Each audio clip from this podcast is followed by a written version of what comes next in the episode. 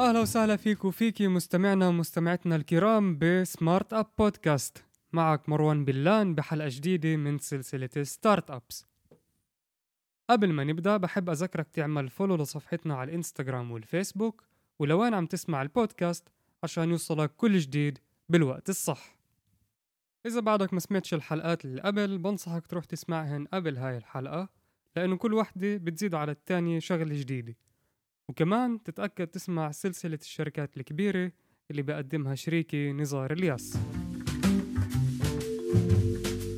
بالحلقة اللي قبل حكينا عن طرق تساعدنا إنه نلاقي كتير أفكار ونحافظ عليهن.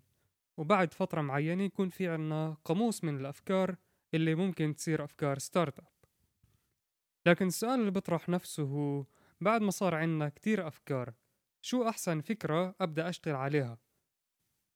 وإذا في عندي فكرة حاببها كيف بقدر أفحص إذا إلها مستقبل وممكن تنجح أصلا؟ بحلقة اليوم رح أعطي كم اختبار اللي بيجاوب على هاي التساؤلات. فإذا عم بتأسس بزنس صغير أو مجرد عندك فكرة وحابب تطورها خليك معاي لآخر هاي الحلقة عشان يصير عندك فكرة لكيف نقيم الأفكار بشكل أولي. الأفكار اللي رح أطرحها اليوم مؤسسة على كتاب اسمه Will It Fly هل سوف تطير؟ تحلق؟ اللي بعطي عدة اختبارات اللي نعملها على الفكرة وبيحكي عن كيف نفحص أفكار ال business اللي عنا ومش شرط أفكار startup كمان. بس بشكل طبيعي راح أحط النكهة startup ية بالموضوع أو أعمل نتفة فصل بالمحلات اللازمة.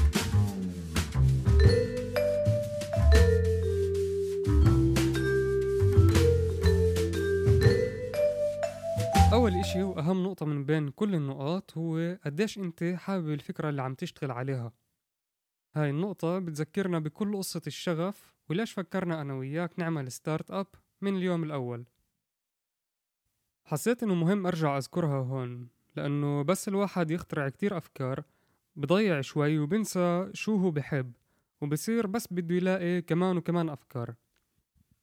فمن بين كل الأفكار الموجودة براسك أو دفتر startup تبعك اختار لك كم من فكرة مش أكتر من خمس أفكار اللي تبلش تعمل عليهن البحث. هاد هو ال test الأول اللي لازم دايما نرجع له لأنه الشعور إن عم نشتغل على فكرة اللي منحبها بخلينا ننسى الوقت وما نحسش بالتعب. وبالأخص إذا أنت حدا اللي هدفك بالآخر المصاري لازم تخلي براسك إنه بال startup عشان تبلش تفوت على جيبتك مصاري وأرباح.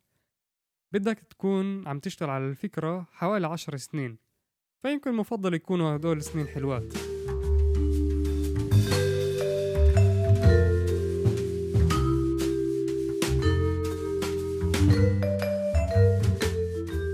تاني شغلة اللي بتخلينا نفهم إذا الفكرة منيحة هي إنها نسأل الناس اللي حوالينا شو رأيهم بالفكرة وإذا كانوا راح يستعملوها.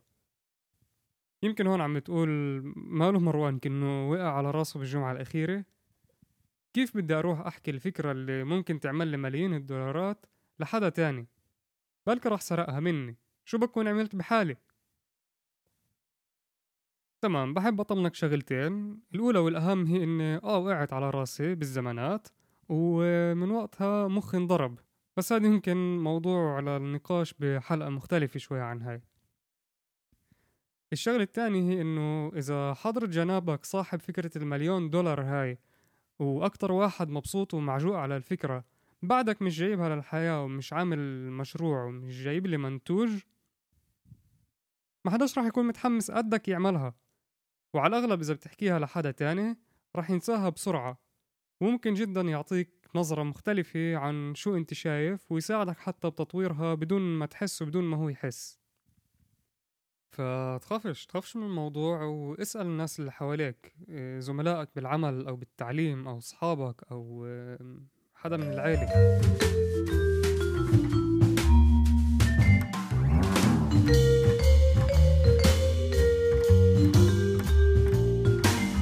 بالنقطة الثالثة مهم نفحص المنافسة الموجودة اليوم بالسوق لأفكار شبيهة لفكرتك. بأغلب الأوقات الناس بتحكي عن المنافسة إنها عامل سلبي لما عم نبني startup أو عم نبني business معين. بس شغلة إيجابية اللي ممكن نلاقيها بالمنافسة هي إنه بتعطينا تأكيد إنه في سوق للفكرة اللي عم نحاول نطورها. تمام بعد ما حكيت هاي الشغلة بدي أعطيك ثلاث أسباب أو ثلاث أفكار صغيرة أو شغلات اللي ممكن إحنا نستفيدها من المنافسة وبحث على المنافسين. أولا المنافسين بخلونا نفهم السوق اللي جايين نخدمه أحسن ونعرف كيف بتصرفوا الزباين بهاي الفئة.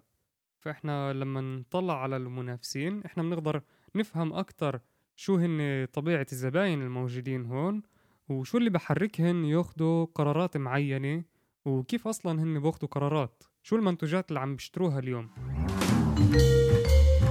ثانيا إنك تفهم مين المنافسين تاعونك بخلوك تحسن فكرتك وتعملها جذابة ومميزة بعيون الزباين ومختلفة عن باقي المنافسين اليوم بالسوق. النقطة الثالثة بالنسبة للمنافسين هي إنه إذا فكرتنا هي فكرة startup ومش اسمه ال business فبدنا نعمل جهد زيادة لتكون مميزة بعيون الزباين. حتى مفضل نفتش على جمهور هدف اللي ولا واحد من الحلول اللي موجود اليوم بالسوق بخدمه بطريقة منيحة. ومهم جدا إنه نيجي نركز الحل تبعنا بالأساس على هدول المجموعة. فساعتها بنكون إحنا الحل الوحيد لهذا الجمهور. ولما أنت الحل الوحيد بتقدر تتواصل أحسن مع الزباين تبعونك وتخدمهن أكتر وتبني المنتوج ليكون ال top بالسوق كله. إذا بدنا نعطي مثال بسيط على هذا الموضوع تخطر على بالي شركة Airbnb اللي بتستأجر عليها بيت تسكن فيه لما تسافر بدل ما تقعد بأوتيل. Airbnb بشكل طبيعي كان عندها منافسة قوية كتير واللي هي كل شركات الأوتيلات بالعالم كلياته. بس سر نجاحها كان إنها قدرت تجيب مصاري للناس اللي عندهن بيت أو غرفة مش مستعملة. إيه، عن طريق إنهن يأجروا هاي الغرف للمسافرين بأسعار بسيطة نسبيا. فجمهور الهدف الأساسي تبعهن هو هدول الناس اللي عندهن بيت أو غرفة مش مستعملة واللي ما كانش عندهن شو يعملوا فيهن. بهاي الشغلة Airbnb لاقت لحالها جمهور هدف اللي ولا واحد من الحلول اللي اليوم موجودة بالسوق بيقدر يخدمه. فبنظر هدول الناس Airbnb هي شركة مثالية ومستعدين يخضعوا لتعليماتها حرف حرف لأنه عم بتجيب لهم مصاري.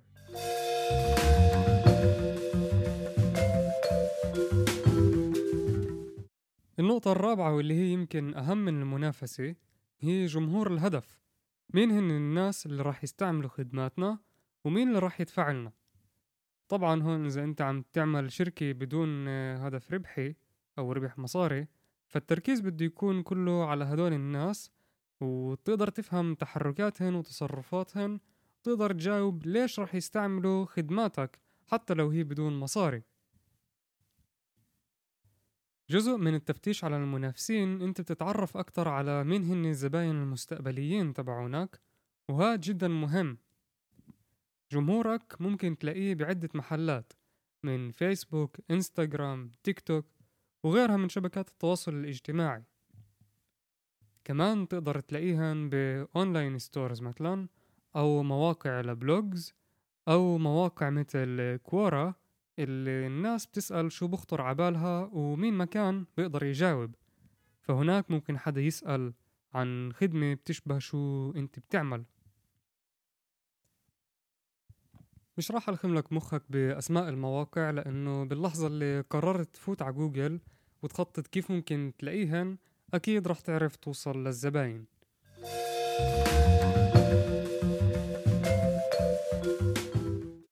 شغلة مهمة كتير لما عم تبني startup هي إنك تقدر تعرف قديش حجم هذا الجمهور مش بس إسا إنما كمان عشر سنين. من هون لعشر سنين قديش راح يكون حجم هذا السوق؟ حسب Y Combinator واللي هي شركة بتستثمر ب startups وبترافقهم بالخطوات الأولى بيحكوا لك هناك إنه أحسن يكون عندك سوق صغير وعم ينمى بسرعة عن إنه يكون عندك سوق كبير بس مش عم ينمى بسرعة. ليش؟ سوق كبير عادة بيجذب كمان وكمان منافسين يفوتوا عليه فبتلاقيه بشكل عام آه، شبعان وصعب تفوت عليه. بينما سوق صغير ما حداش بيطمع فيه. ما عدا ناس مثلي ومثلك اللي عم بتبحبش ليل نهار على فرصة مثالية. فرصة لسوق صغير اللي بنقدر نفهمه قريب علينا وعم ينمى بسرعة رهيبة.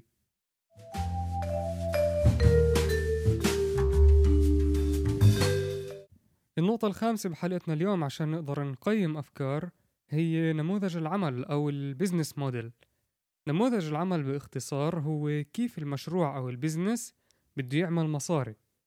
فبعد ما حددنا جمهور الهدف وشوفنا إنه بيعجبنا بدنا نفهم كيف بنقدر ناخد منه مصاري. وإذا منقدرش ناخد منه مصاري أو منقدرش إيه، نسوقه بشي طريقة معناته يمكن هاي مش أحسن فكرة اللي نبلش فيها. مثل ما تعودتوا علي عشان أقدر أفسر حالي أكتر صح؟ بحب أعطي دايما أمثلة. بين مجال ومجال بتختلف إيه، نماذج العمل فراح أمرق على ثلاث أنواع أو أربع أنواع من نماذج العمل اللي هي كتير مشهورة ومتواجدة بكثرة اليوم. بالأول في عنا الطريقة التقليدية واللي هي إنك تدفع لما تشتري المنتوج زي بالسوبر ماركت لما تروح تشتري كرتونة حليب. هاي الطريقة كمان مستعملة ب startup ات كبيرة واللي بتبيع منتوجاتها لشركات كبيرة أكتر حتى. فبقرروا إنه سعر المنتوج أو الخدمة تبعتهن هي سبعين ألف دولار مثلا وبتندفع مرة واحدة بس. كمان نموذج اللي هو كتير مستعمل ومتعارف هو subscription واللي هو إنك تيجي تدفع أنت مبلغ معين من المصاري كل فترة معينة. لكل اللي عندهم نتفليكس بيعرفوا على شو عم بحكي وللي بيعرفوش نتفليكس أو ما عندهنش اشتراك بنتفليكس فأكيد عندكم شي صاحب اللي عضلجي عن هالشكل ومشترك بشي جيم بدفع له 100 دولار مثلا بالشهر عشان ياخذ الخدمات يقدر يفوت على الجيم ويعمل ال workout تبعه. النموذج الثالث واللي هو كتير معروف مش راح أحكي عنه كتير هو كل قصة الدعايات. النموذج الرابع واللي هو العمولة أو ضريبة على فعاليات معينة. هاي كمان طريقة معروفة كتير آه، بعالم البزنس. ويمكن أكتر محل اللي فيه مستعملة هي الأكل. متذكر لما إمك كانت تحضر لك زوادة للمدرسة وتاخد لقمة صغير كتير؟ هاي هي بالضبط عمولة على تحضير الساندويش. النقطة السادسة والأخيرة بحلقتنا لليوم هي دورة الاستعمال. دورة الاستعمال بتقيس قديش المستخدمين بيستعملوا التطبيق تبعك. مثلا قديش بيقضوا وقت على التطبيق أو الموقع تاعنا وشو نوعية التعليقات اللي بتركوها العلاقة بين نموذج العمل ودورة الاستعمال جدا أساسي وحيوي ولازم يتلائم واحد مع التاني. مثلا إذا عملنا تطبيق للتليفون واللي بجيب لنا مصاري من دعايات بقلب التطبيق فبشكل طبيعي بدي إنه الزبون يقضي قديش ممكن وقت أكتر آه، بقلب التطبيق. لأنه كل ما قضى وقت أكتر بهذا التطبيق أنا عم بقدر أعرض له أكتر دعايات وهيك أنا عم بعمل أكتر مصاري. بالجهة التانية من المقياس في عنا المعاملات الكبيرة اللي فيها بصير دفعة وحدة ووحيدة بس بمبلغ محترم مقابل المنتوج أو الخدمات تبعت ستارت أب. بهاي الحالة أنا بدي أبني استراتيجية عمل اللي تخليني آه، ببال الزبون النهائي. وباللحظة اللي بقرر بده يشتري أنا بكون موجود بالصورة. فالسؤال اللي عليك تبحثه هو قديش وقت راح يستعمل المستخدم الخدمة اللي أنت عم بتقدمها وكيف بتلائم هذا الإشي مع نموذج العمل. هدول كانوا ست أفكار اللي بيساعدوك تفهم بشكل أولي كيف بتحلل الفكرة تاعتك وشو المقادير والمقاييس اللي بتقدر تستعملها عشان تقارن بين فكرتين وتختار الأحسن. وإذا عندك أكتر من فكرة اللي متخبط بيناتهن أي واحد تبدأ فيهن اعمل هذا التحليل وبعدها اختار الفكرة اللي بدك تكمل تشتغل عليها على أمل تكون هي فكرة المليون دولار. وبالحلقة الجاي رح أعرفك على طريقة تفكير ستارت أبية اللي تساعدك تكمل الشغل على الفكرة اللي اخترتها.